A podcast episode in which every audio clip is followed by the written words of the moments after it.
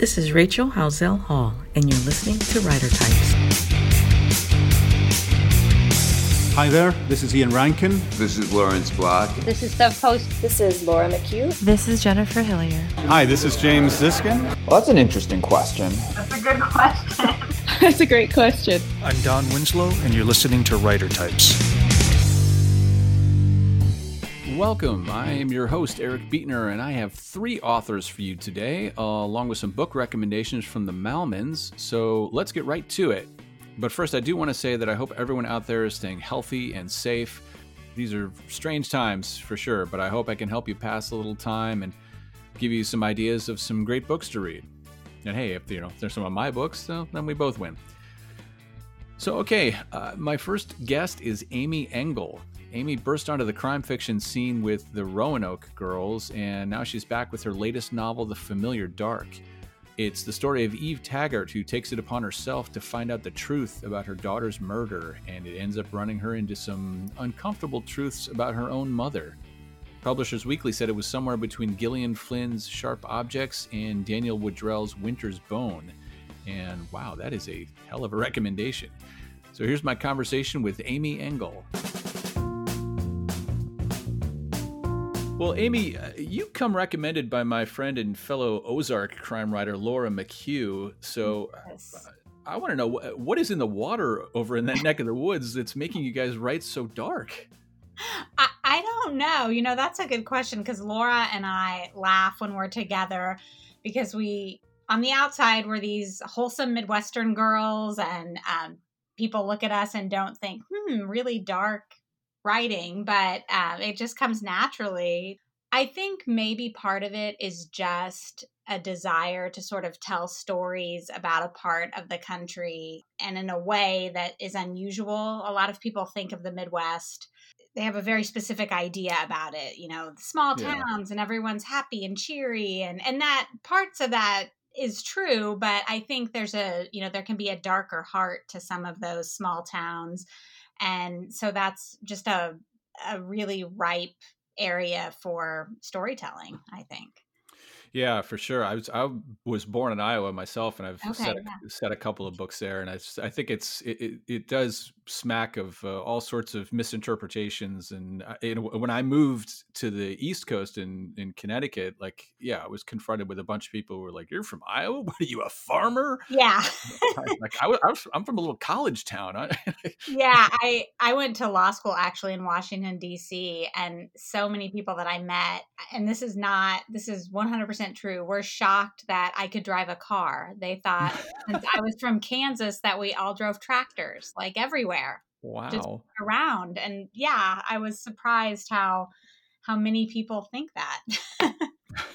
For the record, I cannot drive a tractor. So there you go. Well, have you ever tried and failed? You don't know. Maybe you uh, can. Yeah, maybe I could. Maybe I could. True. it's in your blood. exactly. Well, the new book, The Familiar Dark, uh, it's at its core, it's a book about mothers and daughters. Uh, right. Now, why choose a thriller to explore these mother-daughter relationships? Because uh, you know, when you hear, "Oh, it's a book about mothers and daughters," you probably picture uh, most people picture a very different kind of book. You know, I think that the mother-daughter relationship it's just one of the most obviously fundamental relationships that exists, and it can be so fraught. I you know, I don't know anyone like a personal friend or my family who has the same type of relationship as Eve and her mom in the book, fortunately. Yeah, that's good. yeah. But, you know, even in the best of mother daughter relationships, there can be so many competing emotions and I just find it a really fascinating relationship. Whether you decide you want to be just like your mom or nothing like your mom, either way, your mom is influencing you. And I just wanted to explore that sort of to the extreme.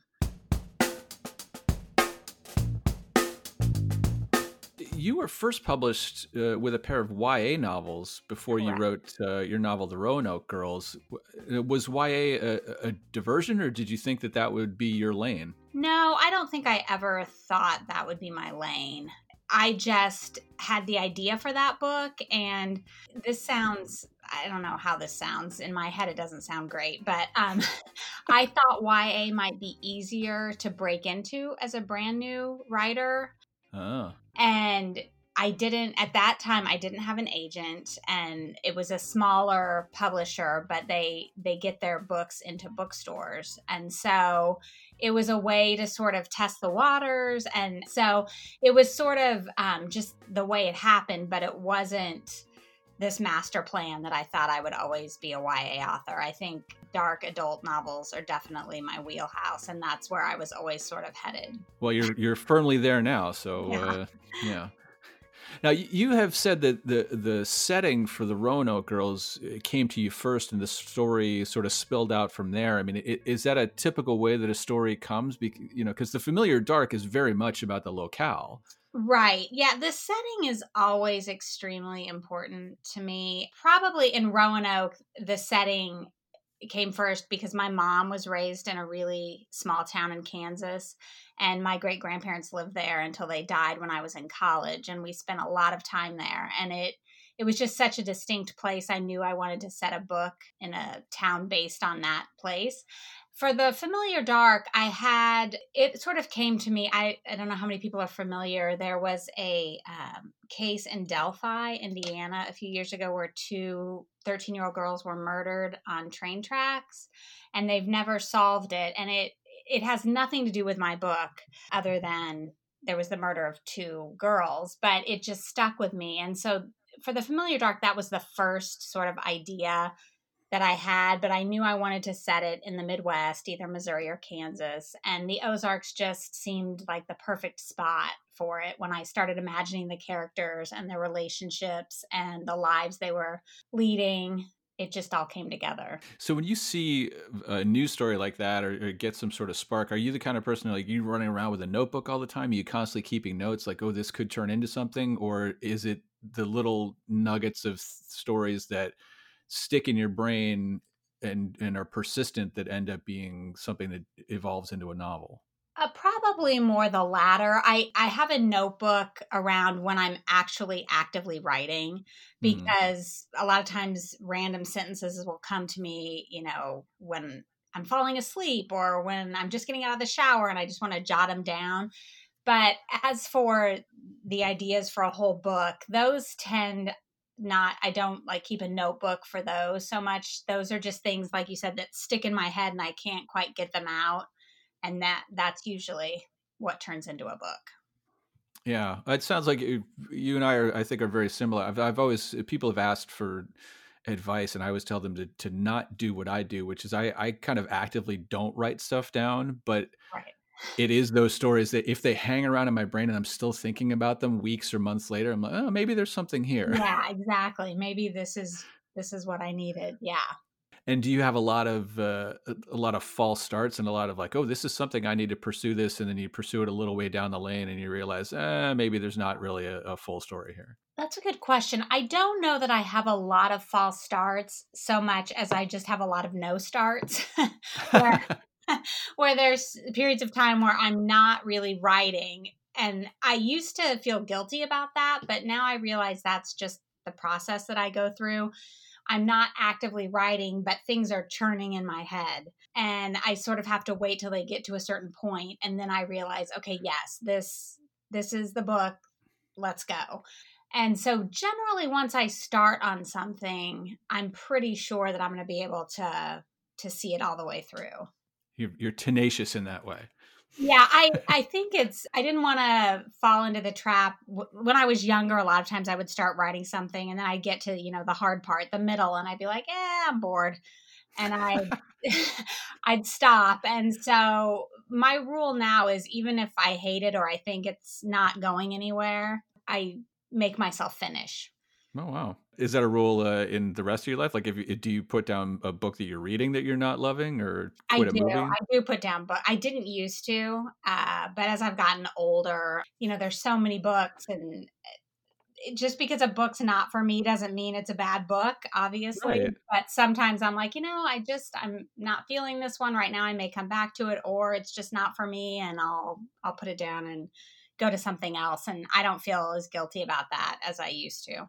Yes, No, we should not feel guilty. No, no. Well, you are one of the few ex-lawyers who does not write courtroom novels. So I, I just I want to say on behalf of the entire crime fiction community, thank you. you are welcome. There's plenty out there.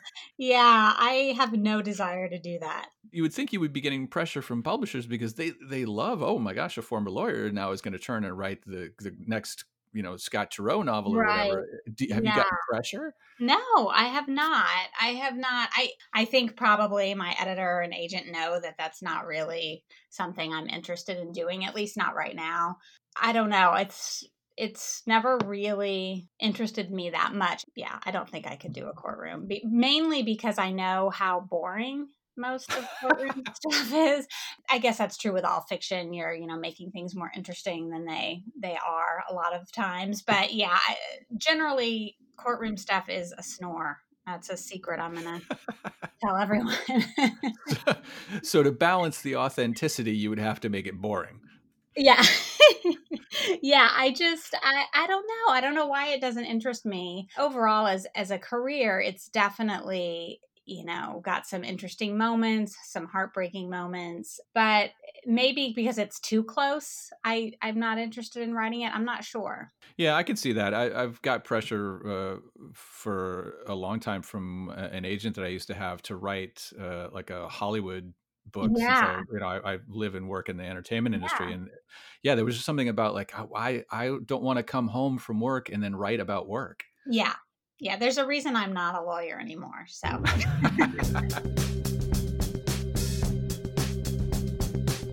Next up is a debut author, M.L. Huie. His debut novel, Spitfire, is a historical thriller about Livy Nash, a female spy in post war Europe. And Livy is indeed a Spitfire. Uh, It has the thrills and intrigue of a spy novel and the kind of heroine that you just cannot help root for. Uh, and you know, before we started to officially record our interview, uh, Michael had this to say. Thank you for joining me, taking Thank the time you. out. Thank you. I have to say, I'm a legit fan of writer types. Oh, wow. I have bought books after listening to your podcast. Wow, Um, that, that's lovely to hear. no, no. So when they said you, they want you to be on writer types, I uh, told my family, "Well, this is the podcast I really wanted to be on is going to have me." So let that be a lesson to writer type guests of the future. It always helps to butter up the host.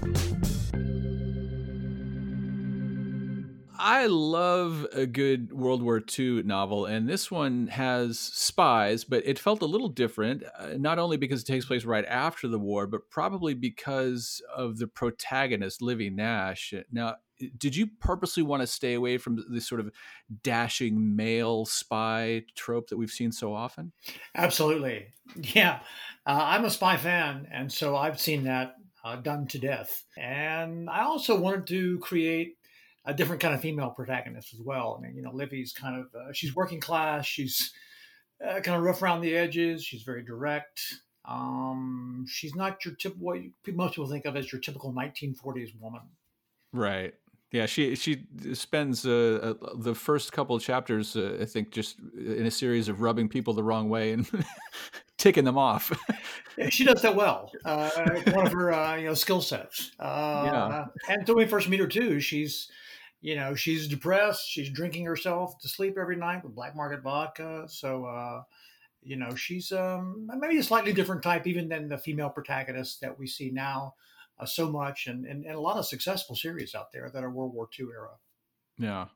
Now, of the women in your life who read this and got mad at you because they thought that you were writing about them, Uh, oh, yeah, not my wife. okay, good. Um, uh, although I will say that you know people always ask me the question, you know, were you intimidated to write a woman? I when people ask me that question, I always refer back to something one of my favorite writers said.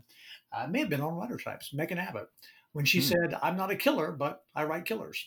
Well, it, it seems like every news story that gets unearthed about World War II is more fantastic than any novel or movie that we've ever seen. Was Livy's experience based on any real stories that you've heard? Not her, not the storyline, but she is based on a couple of real women. Uh, one called Nancy Wake, uh, who was uh, an SOE spy. And there's a great story about her that when she parachuted into France, her parachute got hooked on a tree. And uh, a member of the French resistance met her, and it was a guy, and he looked up and he said something like, "Oh, I wish all the trees in France bore such beautiful fruit," and right, and she apparently said to him, "Cut the French shit." Um, so I thought that's the kind of character I'd like to see in one of these books. Well, and you've unearthed this uh, this sort of spy ring uh, that that has gone on and that extended after the the war hit was over. And is that based in reality true? Because that's that's definitely something that I was not really aware of. Um, there were all kinds of spy networks during the war, and the one it's based on is the one uh, one the Soviets had called the Red Orchestra uh, which was actually pre World War II. But the idea of one uh, surviving the war um, is something I've never heard of. Um, but I thought, you know, these people are still there. Um, they still might want to make money, and probably some of them um, would be very opportunistic like that. And and the, the, it came. The first piece of research I did to write this book was rewatch the movie The Third Man, uh-huh. uh, and that sort of you know, everybody's in it to get what they can. Post war, post war um, kind of atmosphere was what I wanted mm-hmm. to create. Well, as you were writing, did, did you know who was to be trusted and who wasn't? Because you know, uh, by the end of this book, there's not a whole lot of people that are, are turn out to be very trustworthy. right, right. Um, yeah, for this book, I didn't outline. I like to outline sort of as I go to surprise myself. I'm finding more that I, as I write more that that is a horribly frustrating thing to do, and I'm changing my ways. I mean, I, I, I knew a couple of people would not be trusted, and then uh, as it went through some rewrites with my agent and a couple things that a publisher or two suggested, I. Uh, uh, made other people less less trustworthy as well. Uh, Ian Fleming, who's a uh, a character in the series is also, you know, is sure that he's completely on her side as well. Yeah, I, I, I wanted to ask you about that too. Is you know, uh, people obviously know Fleming, and and I think a fair amount of people do know a little bit of his real life background. But you uh, you pushed him right into the action in this. Well, you know, it's funny. Ben Macintyre, who writes uh, uh, nonfiction espionage, uh, wrote this thing for some sort of Bond anniversary. And he talked about Fleming, you know, working uh, after the war, uh, running foreign correspondence, and that Fleming said a lot of them worked for MI6. And then that that bit that's in the book about his him in his office, him having this giant map of the world with little glowing light bulbs where his correspondents were. I right. thought, my gosh, he is he's M. Uh, and knowing what you know about Ian Fleming, and, and that he was sort of um, had kind of a, the mentality sometimes of a 12 year old boy. Um, you know, I thought, well, that's perfect. Uh, he needs to be M, you know, because people always write him as a surrogate Bond, and right. I, I've, I've never really thought that works for who he really was. Now, uh, do you think uh, Livy would stand for any of James Bond's uh, misogynist nonsense? Oh hell no, no, no way. She doesn't stand for uh, some of Fleming's misogynistic nonsense. um, no, she's um, uh, yeah, and that's that was a part of the allure of that. I mean, I'm a uh, I've been a Bond fan most of my life, but nowadays, of course, you read them with your eyes wide open and go, "Oh my God," you know, these books are misogynistic, homophobic, racist. So putting someone like Fleming and his kind of issues with women opposite a woman like Livy, I think was really part of the fun of writing it.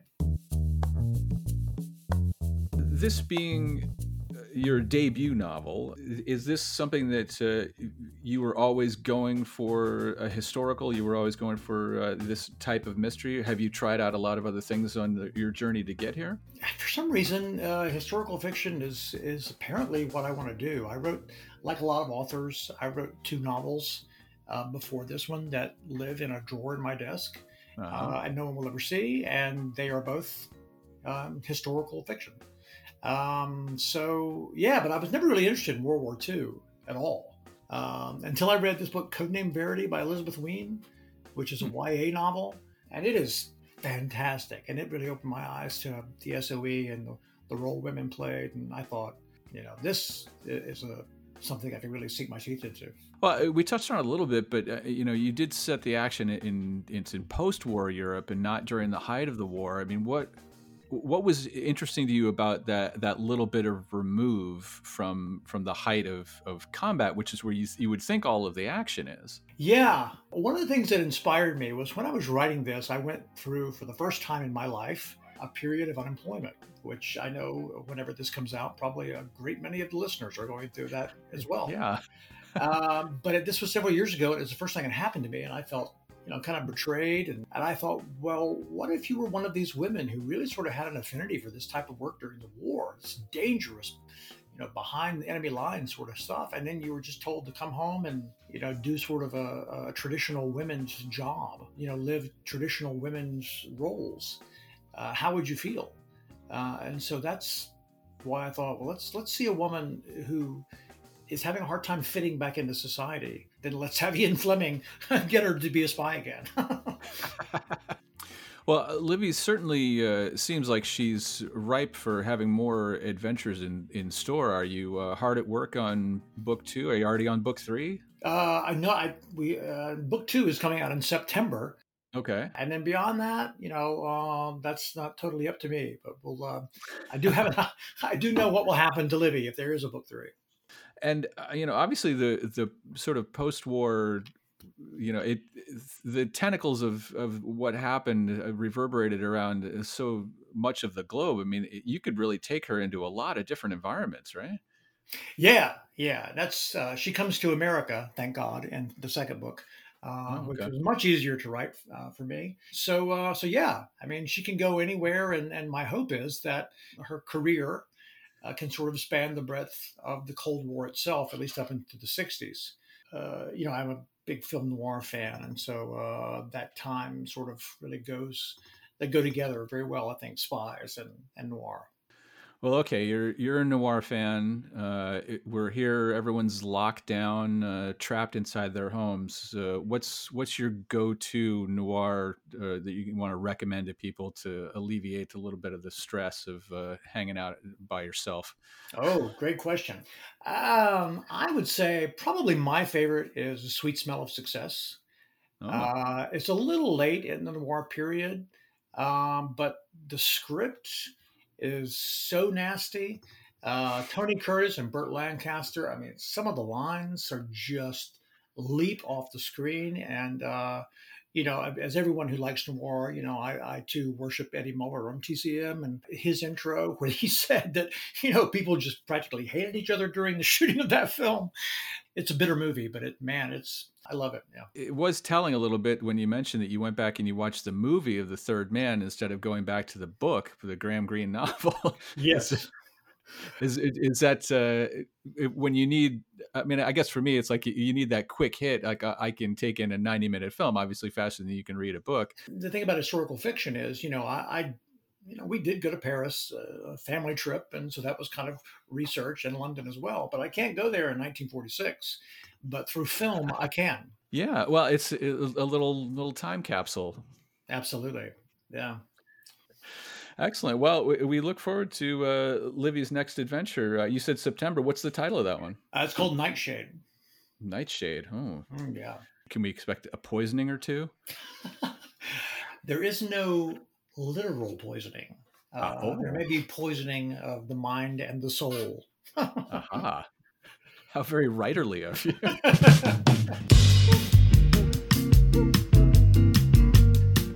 so, time now to check in with our resident reviewers, the Malmons, all the way from Minnesota with some new book recommendations. Well, Dan and Kate Malmon, we are all in our uh, going into our second month of lockdown here. I think a lot of people are actually making some progress through their to be read piles, and it's time for us to help them. Okay. We're here to help. Good.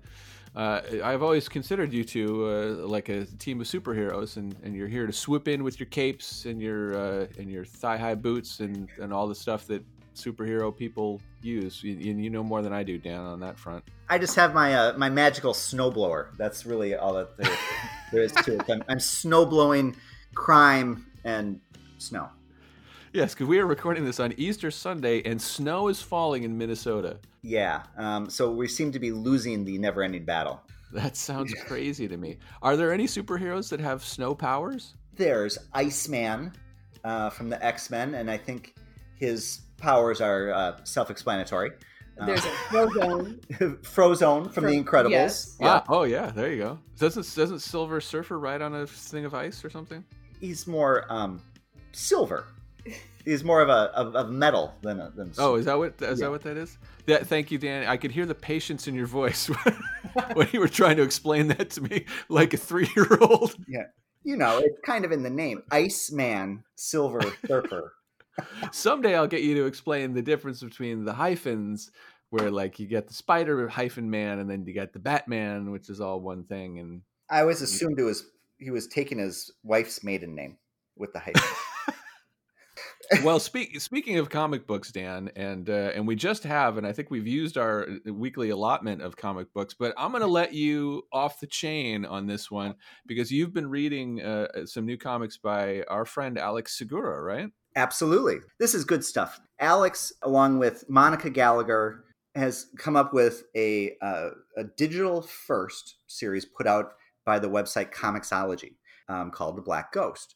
And what this is, uh, it's really a, I think, a love letter to a lot of the classic vigilante superhero tropes, um, but with some really sharp updates. Basically, uh, we're introduced to Laura Dominguez, uh, who's the cops reporter for a mythical uh, city of uh, Creighton. Instead of dealing with her assignments, she's following the city's lone superhero, the Black Ghost, and it's basically become an obsession. But now, is is this as literal as the others, as the Iceman and Spider Man? Is this is this literally a ghost?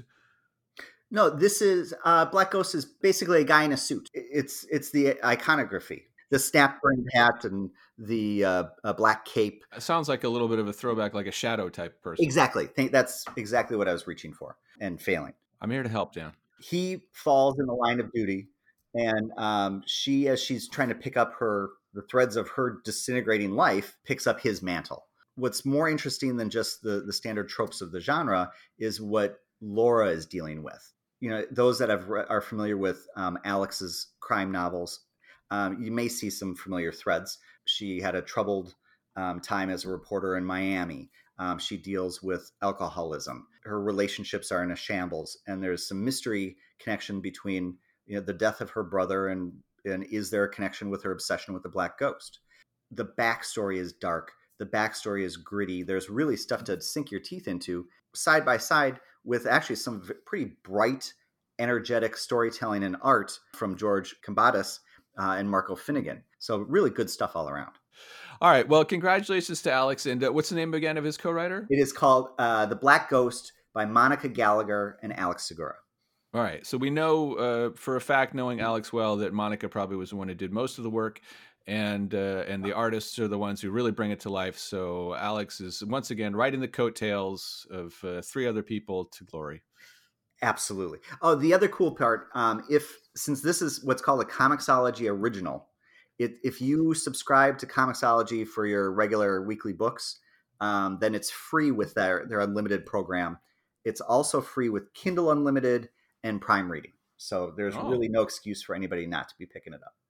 There you go. Now that's perfect stuff for uh, these uh, quarantine times. Is uh, when someone's going to throw some free entertainment at you. Absolutely, yes. And I think, uh, uh, despite uh, this review, everybody's really going to enjoy this.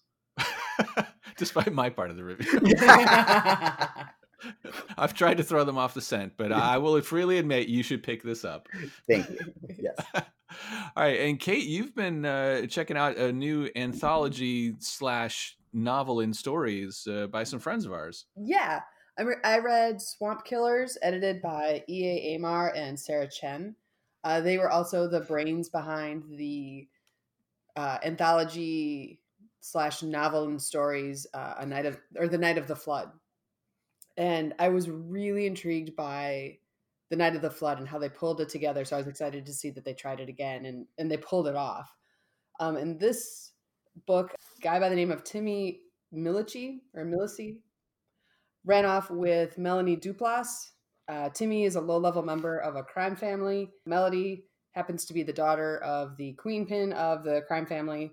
And not only did the two of them run off, they also left with a lot of the crime family's money. So Olivia the queen pin sends out her hitmen and assassins to get her daughter and money back and well whatever happens to timmy happens to timmy and you're and you're off. And you're uh, off. Yeah. That's that's the, so you just described uh, chapter one basically. Well, that's that's the uh, quote what we know. So in ah. this book, in Swamp Killers and in Night of the Flood, they give you kind of the premise of this is what happened and this is where we're taking off.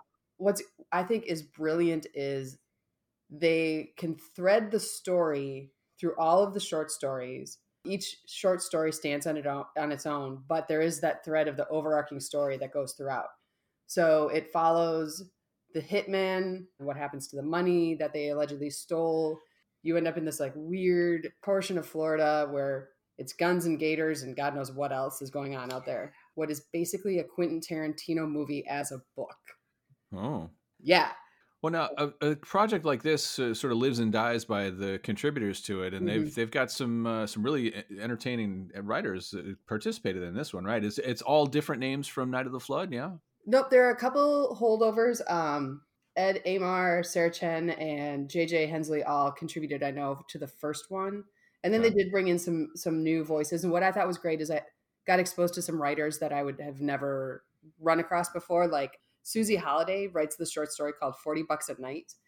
And it's this focuses on this English couple who's traveling through, you know, America, driving from Charleston, South Carolina to Jacksonville, Florida, and they end up stuck in this $40 a night hotel because they run out of gas or petrol.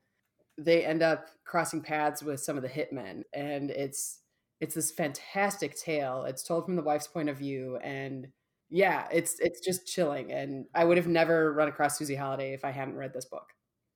Well, there you go. They're mm-hmm. kind of creating their own uh, subgenre with this this style of book. I wonder if this is going to catch on. I would hope so. I think it's super clever. I'm because I'm a process person and because my background is trying to figure out how they did it. Is I want to know how they did it. Well, I will ask them that because Ed and Sarah are going to be my co-hosts on the next episode. Well, nice. How about that? All right. Any other questions for them? Like um, we can ask Ed how he got so goddamn handsome. I was gonna ask Sarah how she puts up with Ed. Yeah. Uh, well, that is one of the mysteries of the universe. I think we may never know. Well, stay safe and healthy, guys, uh, and uh, we'll talk to you soon. And, and, I hope that you still haven't knocked down your entire to be read pile. Is there still a lot for you to get through? Oh yeah, yeah. We've got some good ammunition and um, some good hot coming attractions, you know, for oh. stuff coming up soon. Well, I will uh, send up the bat signal, and uh, we'll get you back on soon to tell people what they should be reading next. Absolutely, that's Sounds a good. bat. That's a signal. Yeah, I know it's in the sky. There we go. but frankly, that again, another problem that doesn't work if it's not a cloudy night. That's true. I'm just I'm going to tear this whole thing down for you, Dan. By the time I'm done with you. God, you're worse than like the the whole comics authority and the, the trials in the fifties. Yeah, you got a vendetta. you have a vendetta. You're a you're a villain. That's right. I wear a Guy Fawkes mask. Ooh, deep cut. Look at that. I, got him with some knowledge that he didn't think I knew. really, I'll just watch any movie that Natalie Portman's in. Exactly. Yes. All right. Cool. My final guest this week is Michael Ledwidge. His latest thriller, Stop at Nothing, is out now, and what starts as a small noirish story of a fishing boat captain who comes upon a downed airplane with some mysterious secrets then explodes into a full blown conspiracy thriller. Now, Ledwidge has spent the past decade writing 14 novels alongside James Patterson, and in doing so has become one of the best selling authors around. But he's here to talk about his new novel and to hand out some advice to writers who think they don't have the time or the right environment to write that first book. Michael Ledwidge, uh, thank you for joining me on Writer Types. Uh, and in your new novel, Stop at Nothing, you've taken what is my favorite subgenre of crime novels, which is the finding a stash of money and trying to keep it despite uh, it being a terrible idea. and uh, and this one you've sort of supercharged it with this uh, big government conspiracy thriller wrapped around it. Uh, is this a little uh, niche in the in the crime market that you also love and, and have a, a history with? Yes, you know I'm I'm a big fan of uh, all different types of thrillers, and uh, uh, this was just a something new for me.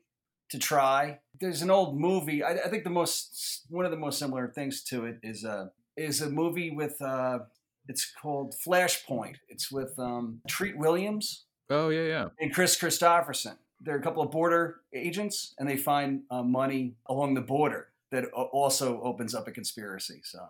Uh, so this doesn't uh, come from any personal experience then it's not like you've uh, even just finding a wallet on the street and had to think for a second well do i give this back is, no no no although I, it's funny one time i uh, me and, and my girlfriend and when I was in college, and uh, she, she, turned out to be my wife, which was great. But uh, we actually won money from uh, McDonald's in one of those, uh, uh, not the Monopoly game, was the Scrabble game. We actually won oh, uh, wow. twenty five thousand dollars. Whoa! Yeah, and we were a boyfriend and girlfriend at the time, and um, and we, you know, we, we had already decided if we if we would win money, we'll split it. But all my friends were saying to me, you know, that's crazy. You're you're, you're splitting all this money with, with, with this girl. You know, what if you break up? You know, but we we got married, so it, it all worked out. there you go. McDonald's making dreams come true and, and, and couples happen. There, yeah, great.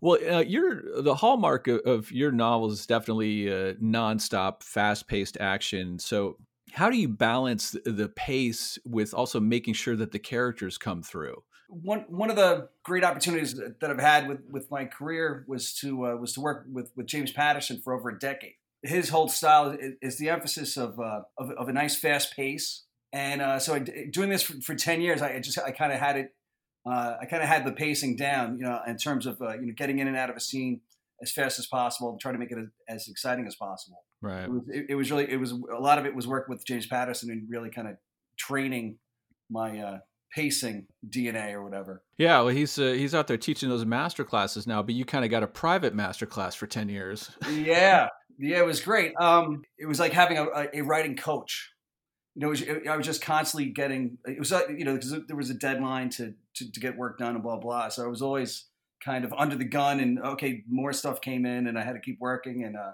it, it really helped me. It helped to train me because I had to get it done because it was a job. Yeah. Know?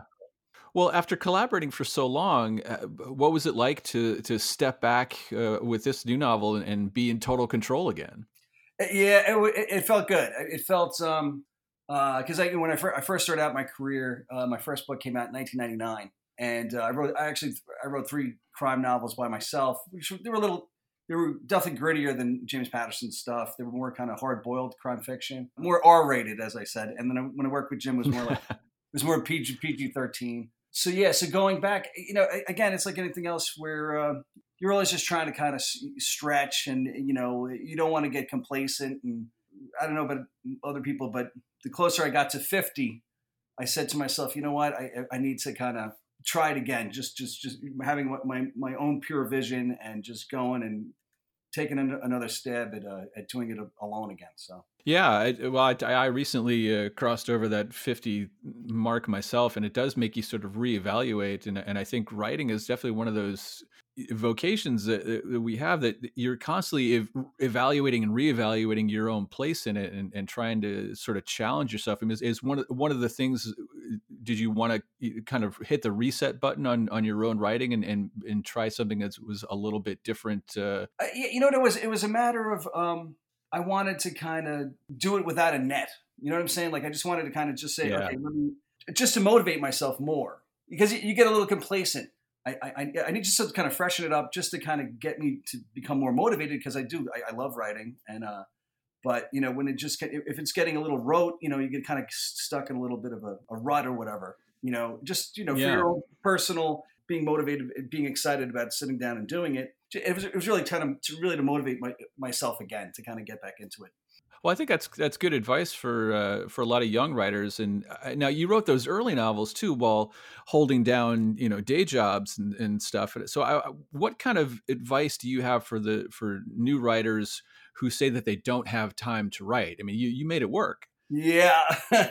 I, again, I was motivated. Yeah, it's funny. Like most guys, all of us, we could we could all look like bodybuilders, right? We, we all know the recipe, right? The recipe is you, you work out with heavy weights hours a day uh, if you look at Arnold Schwarzenegger, um, he was working out six hours a day. Wow.